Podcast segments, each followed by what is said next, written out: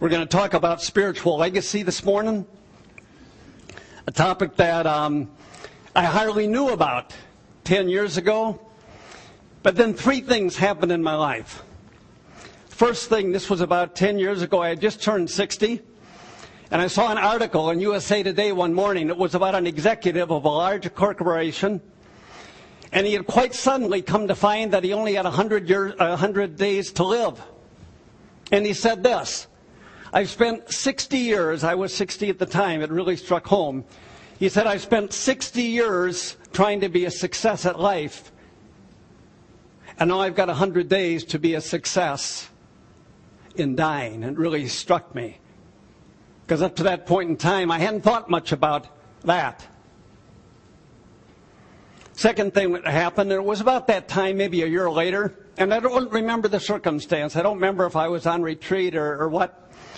But I came to recognize that I didn't have in my possession a single thing in my own dad's handwriting. At the time, he'd passed away, he'd been with Jesus for fifteen years.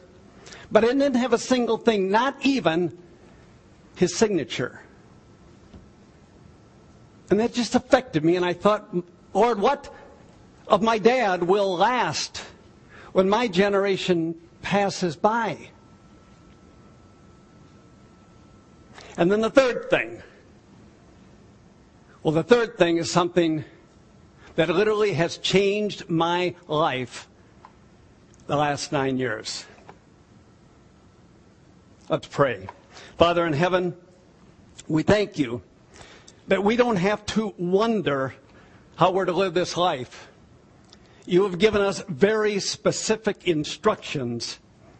We simply have to look to your word, and it all becomes clear. And so I pray today, Lord, that as I speak on your command, that we build and leave a spiritual legacy, that your word will take root, that your people will be blessed, and Lord, that we will determine to follow you even in this. And that's my prayer in Jesus' name. If you open up your Bibles, please, to Deuteronomy, the fourth chapter.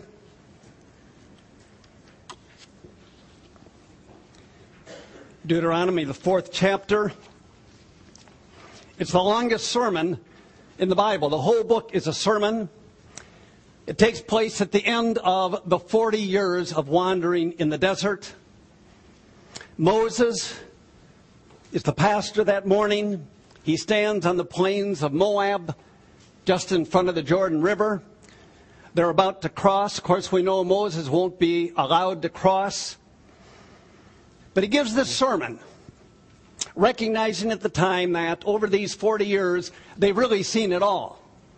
There's been the commandments and the covenants. There's been the warning. There's been the great sin. There's been the hypocrisy. There's been the, um, the, the musing and the wanderings and the complaints and on and on and on and on and on. And Moses' sermon, well, it's like the final words of a father, desperately not wanting the lessons of life to be forgotten as he passes from the scene. And I don't remember the specific situation when this came to me. I'm sure I was musing in the book of Deuteronomy. But when I came upon the fourth chapter and the ninth verse, I had no idea at the time how it was going to change my life. But I'll tell you what I think of the fourth chapter and the ninth verse right now. I call it my marching orders for my senior years. Listen to what Moses says. He says, just make sure that you stay alert. Keep close watch over yourselves. Don't for- forget anything of what you've seen. Don't let your hearts wander off. Stay vigilant as long as you live. And I want you to listen very closely. Moses says, teach what you've seen and what you've heard to your children and your grandchildren. What you've seen and what you've heard. Brothers and sisters, that takes in a lot, doesn't it? What's very interesting is that all through this section, Moses uses the declarative. There's nothing in here wherein Moses says, you know, I highly recommend this. Or, would you take this suggestion to heart? Oh, no. Moses uses the same declarative words that are used in Exodus with the Ten Commandments. He says, teach, do it. I command you.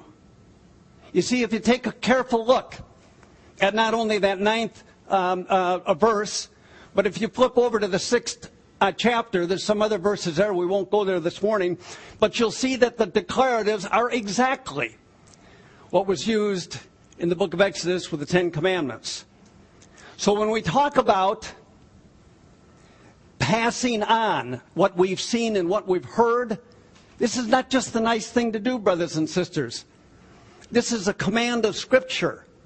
It's something the Lord says that we are to do. It's as much a part of us as everything else in our Christian life. That wasn't the case for me, though, until about nine or ten years ago. And I began to muse about this a business of leaving a spiritual legacy. At the time, I had six children, three grandchildren. That would eventually grow to seventeen. And um, although I had done my fair share of teaching, I recognized that there wasn't much of me that was written down. There wasn't much that was concrete.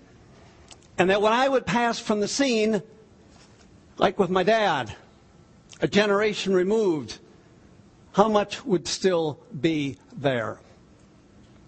You know, when I talk about a spiritual legacy, uh, it's much different than a legacy uh, as the world thinks of it. You see, legacy to the world is whatever you might leave behind that makes your light shine. But don't you know, spiritual legacy is all about what you leave that makes His light shine. Two things are involved with spiritual legacy. Number one, it has to be something that lets the people you leave it to know without a doubt what your life was constituted of. You see, spiritual legacy is where you let others know that there was nothing more important than your faith, nothing more important than Jesus. It's got to be overwhelming that that's what you stood for in your life. And secondly, by its very nature, it's got to be some concrete evidence. You see, something's got to stay. Something's got to be um, left over that people can touch and hold, something that can be passed down. So what I'd like to do this morning, I'd like to take you a little bit on a journey as to how the Lord has led Doris and I over the last, I guess, nine years now, uh, since this revelation came to us, some of the things that the Lord has led us uh, to do. Um, but as, but as um, we share these things, let me just say this in advance. Uh, we had no plan to do anything specific other than we determined that we were going to find out what this business of spiritual legacy was, and we were going to follow the Scriptures. But at, other than that, things just began to happen over the last nine or ten years. As though the Lord knew that we had a heart to do this, and from time to time He would bring things up that we would then begin to execute in our life. So as I share these things, they're very personal to Doris and I, but they're by no means a recommended list of what anyone else should do. I really believe that when you have a heart to follow the Scripture here and leave a spiritual legacy, well, by and by, the Lord will make very clear what it is you're to leave. Some things that have affected Doris and I may affect you, other things not. But you'll have your own way of leaving a spiritual legacy. So I'm going to take you a little bit through um, our journey. I'm also going to, even before I do that, I want to take you to one more scripture. I could probably take you to a dozen, more than a dozen. We've not time for that, but suffice to say that it's in many places in Scripture that we're to build and leave a spiritual legacy. And then finally this morning, I want to give you some suggestions on how you might go about starting the process. Maybe some hints, maybe some things that Doris and I have learned. But first, let's take a look at one more scripture uh, before we talk a little bit about our own experience. Psalm seventy-eight. Uh, this is every bit as powerful a scripture as the one from Deuteronomy, mainly because of one word. I'll have you listen for that. Psalm seventy-eight. This is not one of David's Psalms, it's one of Asap's, but it's a powerful piece of the Word of God. Psalm seventy-eight, verse number one. O my people, hear my teaching, listen to the words of my mouth. I will open my mouth in parables. I will utter hidden things, things from of old, what we have heard and known, what our fathers have told us. We will not hide them from their children. We will tell them to the next generation, the praiseworthy deeds of the Lord, his power and the wonders that he's done. He decreed statutes for Jacob and established the law in Israel, which he commanded our forefathers to teach their children, so the next generation would know them, even the children yet to be born, and they in turn would tell their children.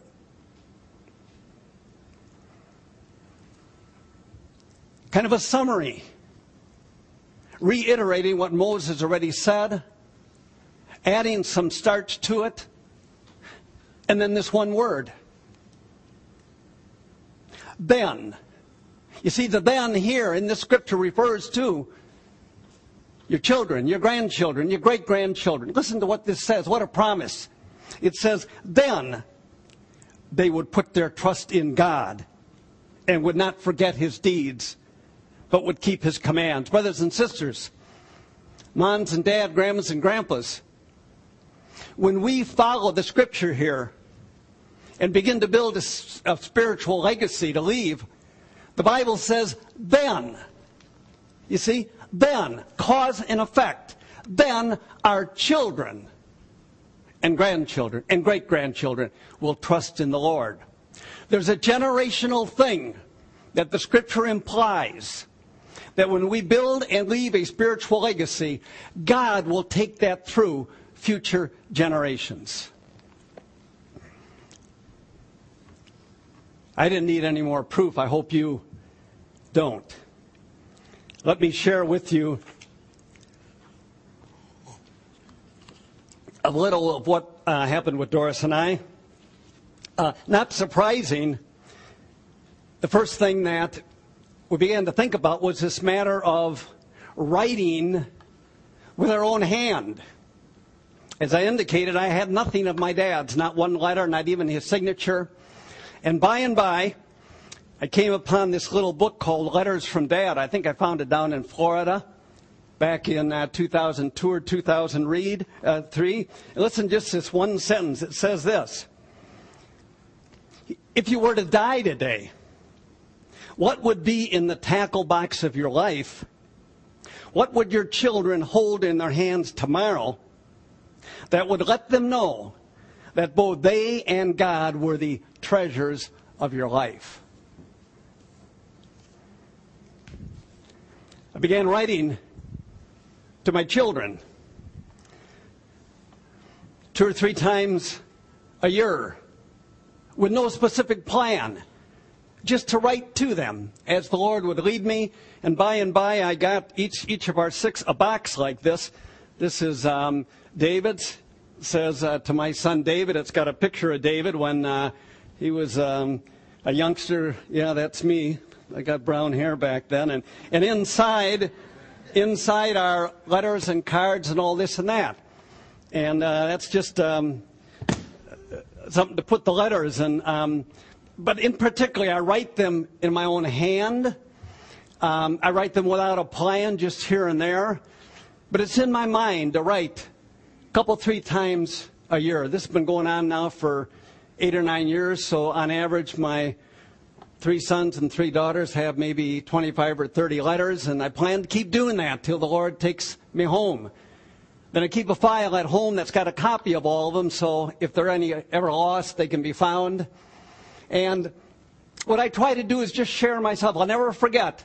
I sent the first letter. And I talked about a retreat that I was on in nineteen sixty-seven, and I know my oldest son won't remember this, but he was at our house laying a brick walk coming up to the front door, and he said this to me. He said, "Boy, Dad, you've got some great stories." You see, and the Lord used that to just give me an encouragement, you know, as I was beginning this uh, process. And so um, writing to your children, I, it's it's. It was a little uncomfortable at first, but I'll tell you about that as we get to the last point of my um, message. But that's, I, I, it, and it's not simply the things of God, although the focus can't help but be there, because that's what my life is all about. I mean, I may share about their life, or I may share a story from my past, or I may share a scripture that just got a hold of me. My daughter, Linda, just left for Charlotte. We've had all of our children here forever, and now, Linda and Rebecca, both families have moved, one to Charlotte, one to um, uh, Florida. And last week, I wrote a letter to Linda because I had such a sense from the Lord that um, although she was going to be gone, that this was a special time for her and her family. They know nobody in Charlotte. There's no family, no friends. And I thought, God, how you can work. And I said that to Linda. I said, be aware. You know, look for God to work. Great things are going to happen. A couple years later, I was, um, Doris and I were up in Door County, and um, I had just bought a Bible, uh, a translation, uh, the Message translation. I hadn't had that translation before. And I remember distinctly one morning, I was out on the deck. Doris was still sleeping, or maybe she was praying in the room, I don't know. But I opened up that Bible, and I began to um, read and, and just meditate, and and just it just happened that Mark, you just my son Mark just was so heavy on my heart, and I just began to pray for Mark, and um, I didn't know why. There wasn't a specific thing. It was just that I should pray for Mark. Well, in the next few days, I continued doing the same thing, praying for Mark. And um, I don't know if it was a month or two later or whatever, but I just determined, I b- believed, led by the Lord, that um, I would pray for Mark out of that Bible that year. In other words, every time, every morning I'd go to pray, Mark would be a, an important part of my focus. And then about four or five months later, um, I got to thinking about Mark's son, Jacob. And so I added Jacob. And uh, for the rest of that year, every morning I prayed for Mark and Jacob, and then I would do my normal meditations. And in the process, I would write all through the Bible. I would just, you know, as prayers would come to me for Mark or Jacob, I would just write. Um, and I never, I never had such enjoyment in the Word of God as I had that year. And ever since. You see, because when I finished that year, I got a leather cover and I inscribed it for Mark and Jacob, and then I gave that Bible to Mark.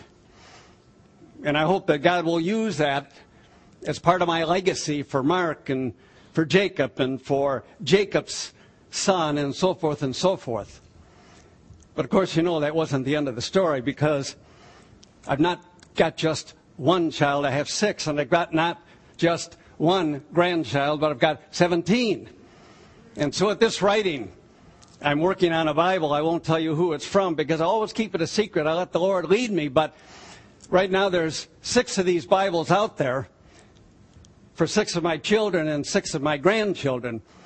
And I tell the Lord, Lord, you've got to keep me here at least for eleven more years, because I've got to cover the other grandchildren.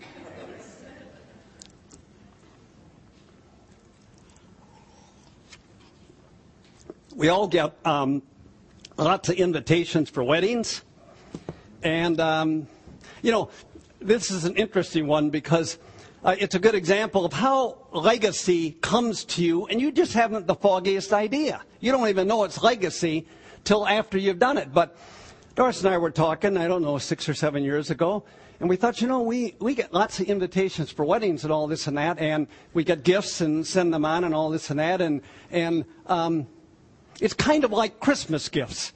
Ten years, twenty years later, well, I mean, you don't, don't even remember what they are. I think we remember one of our wedding gifts, right? The old Saint Mary's blanket, right? That one.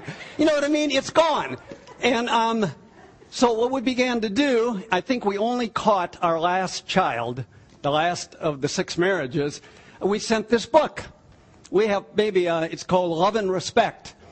We have maybe a hundred books on marriage in our library at home, and there's not a one that even begins to touch this. Uh, Doctor Egerich's book on Love and Respect. And so what we began to do is we would take the book, and in the front, we would write to the couple. And we'd share a little bit of our own, not really, uh, not so much our own experience, but kind of just the idea that if you're, if you're going to expect to have any kind of a decent marriage without Jesus, you, you, you are whistling in the wind. You know, we don't say it that way, of course. I hope we say it better. But but uh, but we usually write um, for a couple pages, and, uh, and then we send it off. Well, we didn't even realize till a couple years thereafter, well, this is a piece of our spiritual legacy. Because where's that book going to go? We have no idea where that book's going to go. There's going to be with that couple. But this is a concrete piece of something.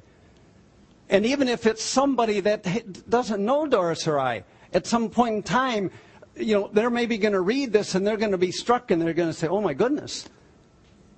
So another piece of spiritual legacy. It also makes it easy. We never have to worry about getting wedding gifts. We get a stack of these at home. And in fact, we got a wedding. We got an invitation. You saw it on my desk, sweetie. And I just I just grabbed it. I grabbed one of the books, put it on top of this, and that reminds me in the next couple of weeks I need to um, do this. Uh, Bible study with my grandchildren. You know, this doesn't really technically fit um, uh, a legacy because there's not nothing concrete there.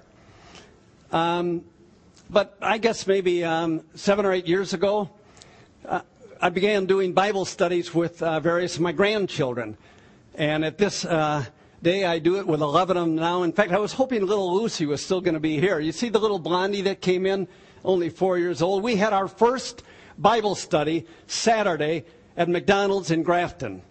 You know, and um, what I do is I carry three Bibles in my car, these two, and then a regular N I V, so I'm just ready for whatever the uh, age group is. But Lucy, little Lucy, she's even before the first Bible.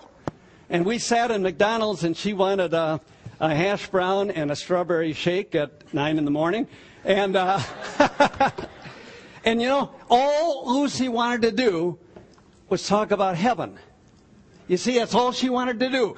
And she had a... Um, She had a bit of a focus. She wanted to make sure that Belle, the cat she loves, is in heaven, but that Butterscotch, her brother's cat, who always scratches her, doesn't make the cut.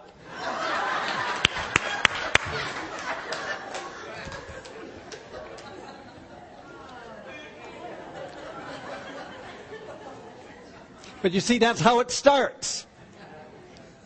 What we do is I do this uh, about eight months of the year. And during the school year, I'll pick whoever the child is up, you know, about an hour and fifteen minutes before school. We'll go to a restaurant uh, close to the school. We'll spend about fifteen minutes talking about the story. They read a little bit, I read a little bit. Then we order. And then when the food's being prepared, we continue talking. And we start with, I always have a scripture. But then um, I go where the child wants to go, you see. I go where the child wants to go. We, I may have a lesson, but if they're moving in a different direction and want to talk about something, well, that's where we go. And um, I've told others, people say, well, what is your job today? And I said, I teach my grandchildren.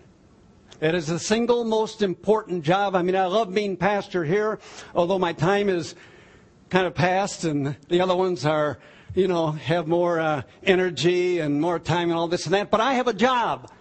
I've got these seventeen and eleven so far, and I am intent to um, uh, help their moms and dads, um, you know, in their own um, spiritual quest. And by the way, they love it. They love it. This is not something that's got to be forced or anything like that. They just love doing it. So my hope is that they will take that, and as they grow up, they'll want to do that with their children and their grandchildren, and God will, in fact, make it be a piece of my spiritual legacy. About three years ago, some of you know Doris and I have been going on retreats forever. It seems thirty years now. This will be our thirtieth year. We go off in silence. And um, at different times going back, I had um, a couple of the children um, come along. And um, about three years ago, I said, you know, let's formalize this. Because I, I, I think there's something here that God can do. And so um, I talked to, um, I think, Mark and David at the time. Oh, I think maybe Jason. And um, I got them to come with me. Um, and one, one, two, this will be the third year. And so they came with me um, on a silent retreat up at the Jesuit Retreat House in Oshkosh. And I said to them, I says, look, I have a purpose here. You know, it's not only to come with your dad and we retreat together, but our oldest grandchild, our oldest grandson, he's eleven. And so he's moving to this age. I look to the day where um, the grandsons begin to join Grandpa and the sons. And then last year we had four. And this year we have four once again. And now Doris has begun. And she's got Rachel and three of the other uh, daughters and daughters-in-law. And we've decided they take the first weekend in September. And I take the second weekend in September. And that's the idea. We're going to carry that forth every year. And so, Hannah, you will grow up seeing Grandma and your mom go off to retreat in the first weekend of September. You know, Hannah, wonderful young woman of God, eleven years old. Well, five years from now, she'll be sixteen, and it'll be time. And she'll be used to it. And it'll be like, well, I hope it is more so than first driving. When do you get to drive? sixteen? You get to drive when you're, is that what it is? You know, kids look forward to it. I want our grandkids to look forward to being able to go off on retreat every fall with their moms and dads or grandma and grandpa. And, of course, then to be infected with how wonderful that is, to be alone with the Lord in silence for a couple days, and then want to pass that on someday to their children and their children's children. And then um, last year, um, let me see, about a year and a half ago, Doris and I are in Florida. We have a lot of time in Florida. Thanks be to God. we have a we have a busy life. Um, you know, here here in Wisconsin, we go off to Florida for a few months in the wintertime, and and I, I tell people I love Florida mainly because I have no competition for Doris. She's all mine. The kids come down for maybe uh, a week here and there, so maybe a quarter of the time we have visits. But we got to thinking that um, um, you know, our own story, just our personal story of love and our marriage, and and we'll be forty-seven years a week from tomorrow. That uh, you know, we we want to pass that on as best we can to our children. So we began just kind of writing our story. We had no idea what it was going to end up be. Doris would start writing things, and I'd say, well, no, it wasn't really like that. It was kind of like this, and we didn't have any fights, by the way. But we kind of helped each other out, and um, this is what we ended up with. It's uh, we call it uh, Peter and Doris, a love story, nineteen sixty-two to nineteen sixty-four. But it really carries beyond that because we have a chapter here for our fortieth anniversary and then an epilogue and, and all this and that. But I just want to read. Um, this is where we, this is How about this, huh? forty-some years ago. uh, but I want to read something to you um, in the introductory chapter. Um, I say this, and this will give you a sense of the legacy. We didn't just do this to tell a story. You see, if you simply tell stories, well, those are a dime a dozen. You can find those anywhere. Those are the things that make our light shine. That's not what we're about. Listen, and, and this is specifically written to our six children.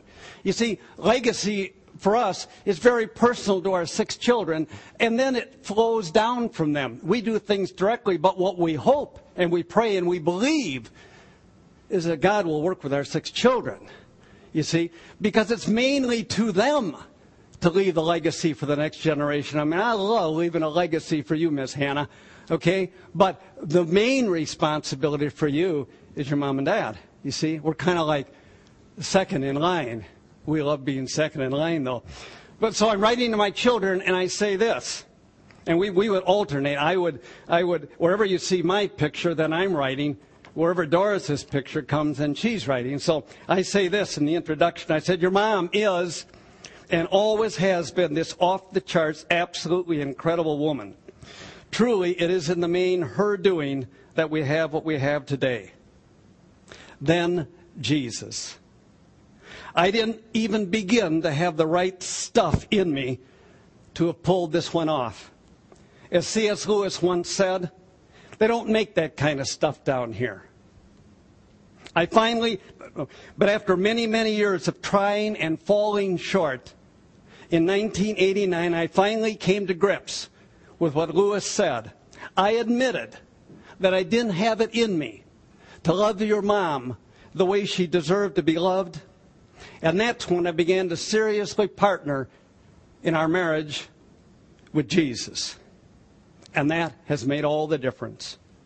Children, you all need to know that your mom and I have what we have today because of Jesus and for no other reason.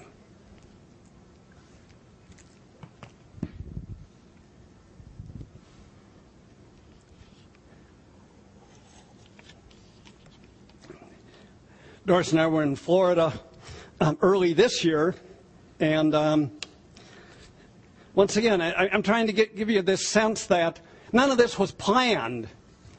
We didn't uh, think, let's leave a legacy eight years ago and say, oh, we need to do this, this, this, and this, this. In uh, March of this year, um, I was just meditating um, kind of through that section of the um, six books uh, where David and Saul and, you know, the books of Samuel and Chronicles and Kings. And I was so affected by what happened um, in a certain incident with David near the end of his life. Uh, we all know the story of David. I won't move, you know, talk about that at all today. But near the end of the life, David uh, just felt moved by God that he needed to put in writing what the Bible calls his charge to his son Solomon.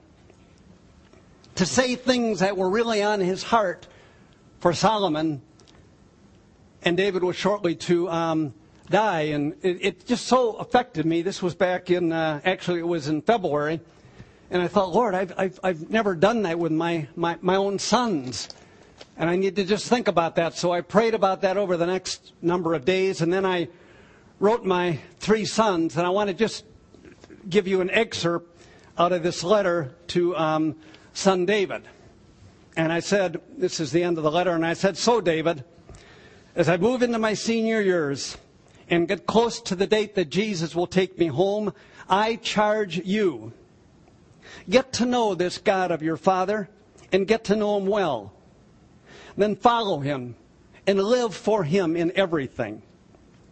Do not allow yourself to be taken in by the nonsense of this world that tries to make believe that God isn't there or that his ways don't matter or that you can make it without him. Believe me, you can't. I couldn't. And the annals of history are filled with men far better than any of us who have tried. All have failed.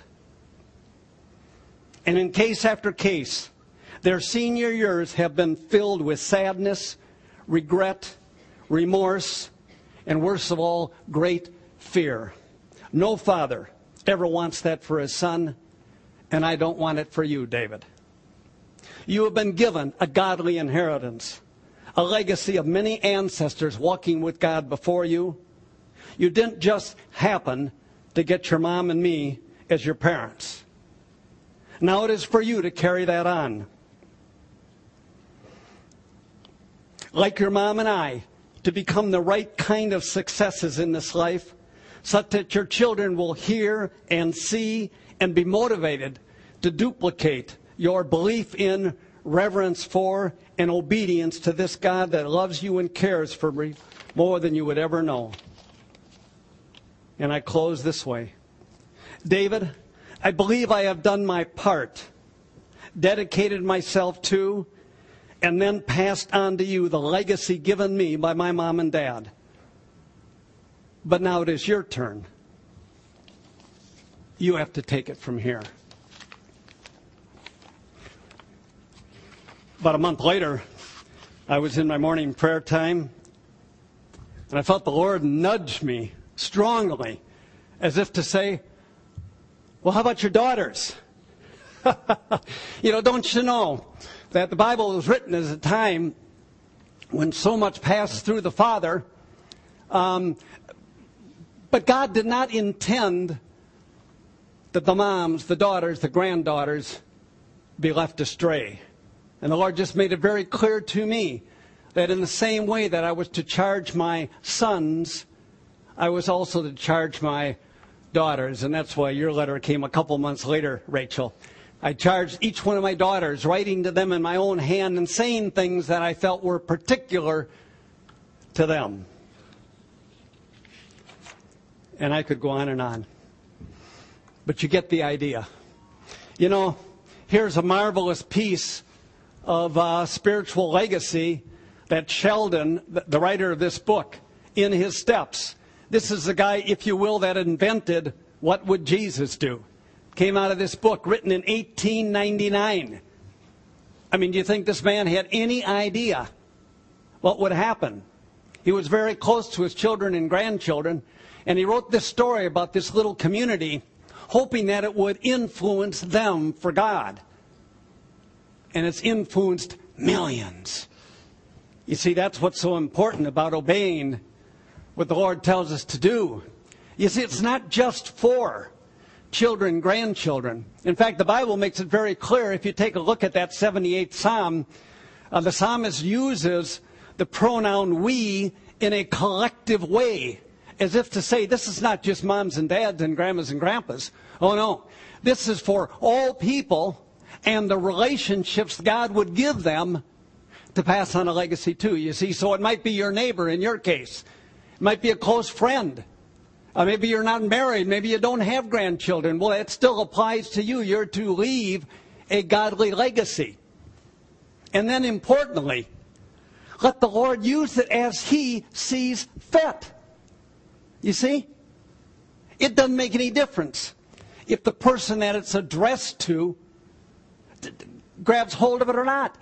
David's charge to Solomon, don't you know it didn't take, if you take a look at the remainder of Solomon's life, it didn't take. But how about that charge? We've all got it. You see? It's been in the book for three thousand years. We've all got it. I recognize when I do things or Doris does things and we leave a legacy, various of our children or grandchildren will grab hold of it. Others will not. It makes no difference. This is David's Bible. It's for him. It's for Ezra. Well, I don't know what use each of them will make of it or where it will be someday. I've got a, I found a place in Arizona where there's just craftsmen that make these leather bindings. And I order them from, I mean, it's the honest to goodness deal. Because I want this to have an opportunity to take the time that God would keep it for. You see? So we we we leave a legacy in obedience It has nothing to do with whether we think that person will grab onto it or not. That's not important. Um, Leonard Ravenhill, marvelous man of God, um, only had one son, uh, died about fifteen years ago. If you were in, uh, I can't think of the name of that town in Texas, but on his gravestone is inscribed this: is what you're living for worth his dying for? How about that as a legacy, you see? How many thousands, maybe tens of thousands, will have seen that and will be affected by God? So we leave a legacy um, just in obedience. And then we let the Lord use it as he sees fit. Just a few final comments. Um, I already touched on, you know, who is to leave a legacy? Well, we all are. Um, because it's the collective words of Scripture, the pronouns that are used, that make it very clear that it's not just moms and dads. So if, you know, you, you know, the Lord will put on your mind. Maybe you've got just a really close friend. Maybe that person knows or doesn't know the Lord. Doesn't make any difference. But you just feel moved by the Lord to do whatever kinds of things he would lead you to do. And then you leave that behind someday. When you, um, I was going to say, uh, you know, in terms of when to start, um, I guess we started when we were sixty. I wish we'd started twenty years ago. I mean, how soon is too soon to write things to your children that can be treasured and kept? How soon is too soon to do Bible studies with your children? How soon is too soon to whatever the Lord might put on your heart, you see? In fact, I said to the swap group on Tuesday last week, I'll, you know, if somebody said, well, when should I start? I said, well, um, figure out the, the year you're going to die, and then go back about twenty years. That's a good time to start. The point is, it's the Scripture. It's the command of the Lord. We need to get a heart for it. And then he will lead us to obey that Scripture. Now, when you start, just a few little hints. Um, it's a little bit uncomfortable to begin doing things like that that you didn't previously do. And the best way I can explain that is if I go back about thirty years before um, the Lord and I were, um, can I say a couple? You know, uh, back then... Um, just living mainly a secular life or a Christian, it was uncomfortable for me simply to say the name Jesus in public. And I'm sure many of you have had that experience. Well, it's a little bit uncomfortable if you begin to write to your children and share the deepest things of your life, but you've not been doing that. My suggestion is this. In the first letter, just say that. Say, you know, I'm uncomfortable doing this. Or maybe say, as I did, I wish I'd started doing this a long time ago. You see? There's nothing wrong with simply telling the truth. You know, it's hard for me to write this way. I'm not used to writing it. Or maybe even, let me share a scripture with you. Maybe you share from Deuteronomy for whoever you're going to do. You know, just, just be honest. And what you will find is thereafter, it's easy. You see, the second, third, fourth letter was piece of cake. It was no trouble at all to do this. I mean, this this little book is just filled with our life together, which really is not just a life together, it's a life together with Jesus. You see, when you begin to share this, it just becomes easy. You see, what you're really doing is you're, um, if I can say it this way, when you begin to do that, what you're beginning to do is you're beginning to stop lying. And you're beginning to tell the truth. You see?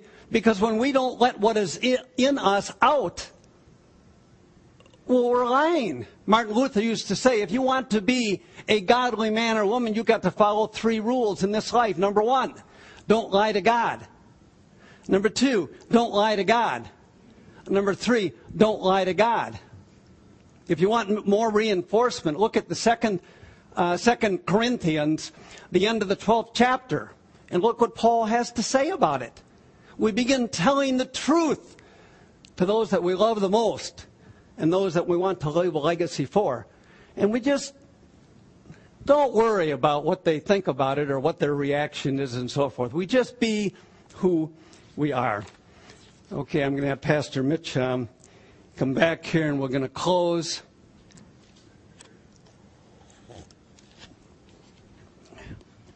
You know, I mentioned something earlier that I'd be remiss not to touch on as we're nearing the end here. Um, when I began praying for Mark in that first Bible, it just so affected my morning prayer time. I've been getting alone with the Lord for almost, tw- it'll be twenty years in January, every morning, just about every morning. Um, but nothing has been like these last seven years. Now you could say, but Pastor Pete, I mean, why is it that way? Shouldn't God be enough? Well, of course, God is enough. But brothers and sisters, we're human. And when we can bring in our humanness with the spiritual side of life, I want to tell you we got it all. You see? And when I blend in my own heart for God, and I blend in the things the Lord has drawn Doris and I into in terms of legacy, it creates an excitement. You see? It creates an excitement. So this is not something um, that you just do uh, to honor the command of the Lord. Oh, no. This is something that is part and parcel of growing you in the Lord. And don't you know that's the way it always is? You see, there's nothing we do that is simply mechanical for the Lord. Everything we do comes back to us. Because every single thing in God's heart is to grow us closer to Him. So when you commit yourself and, and, and, and get a passion to leave and, and develop a spiritual legacy, it's going to grow you in the Lord. You know, today, we have lots of things that we love to do, Doris and I. I'm not sure there's anything that is more important and that we love to do more than all these various things I've shared with you in building a spiritual legacy. I mean, what could be better, Miss Hannah, than you and I sitting for breakfast talking about Jesus? I mean, tell me, what's better? What could be better than being prompted by the Lord and I sit down and I write a letter to Rachel or John or uh, about the things of God? What's important? Not the nonsense of life that we are so often tied up in, but what's important. You know, who's going to care in a hundred years that you went to Disney World five times? You see, it doesn't make any difference. I want you to close your eyes for a few moments here as I close. And I want you to um, imagine something. You're at a um, luncheon. And at this luncheon, there's various uh, family members, friends, um, probably some people here from the church, maybe lots of people. And um But this is a very particular luncheon, you see. Uh, this is a luncheon following your own gravesite ceremony. Yes, you're no longer with us. You're not at that luncheon. You're passed from this life. But we're imagining that you can listen in on this luncheon. You can see what's going on. You can see what the people are saying. And by and by, one person, maybe one of your children, maybe one of your grandchildren, asks another one of your friends this question. Could you summarize for me what Pastor Pete's life was all about? Or could you tell me what was important?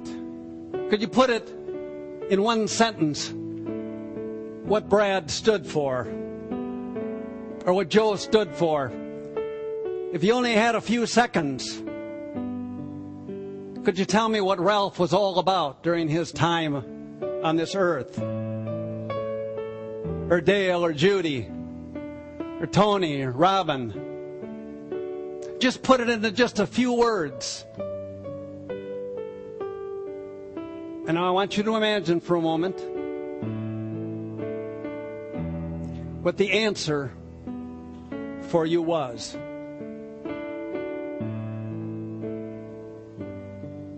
I want you actually to answer the question in your own mind. Say to yourself what that person would say. I won't ask for your report, but I'll give you my report. If Miss Hannah before me is the one answering that question, there's only one answer I want Hannah to give. I want Hannah to say, there was nothing more important to my papa than Jesus. When my papa was with me, he wanted to talk to me about Jesus. He didn't care for anything as much as he cared for Jesus. That's the only answer that I want.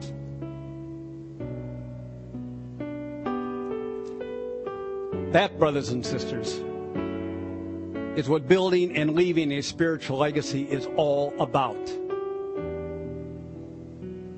And your friends and neighbors and children and grandchildren and church members, if they answer that question, similar to how I want Miss Hannah to answer it for me, well, then you know, you will know that you followed the Lord's command. You have built and you have left a spiritual legacy. Would you stand with me, please?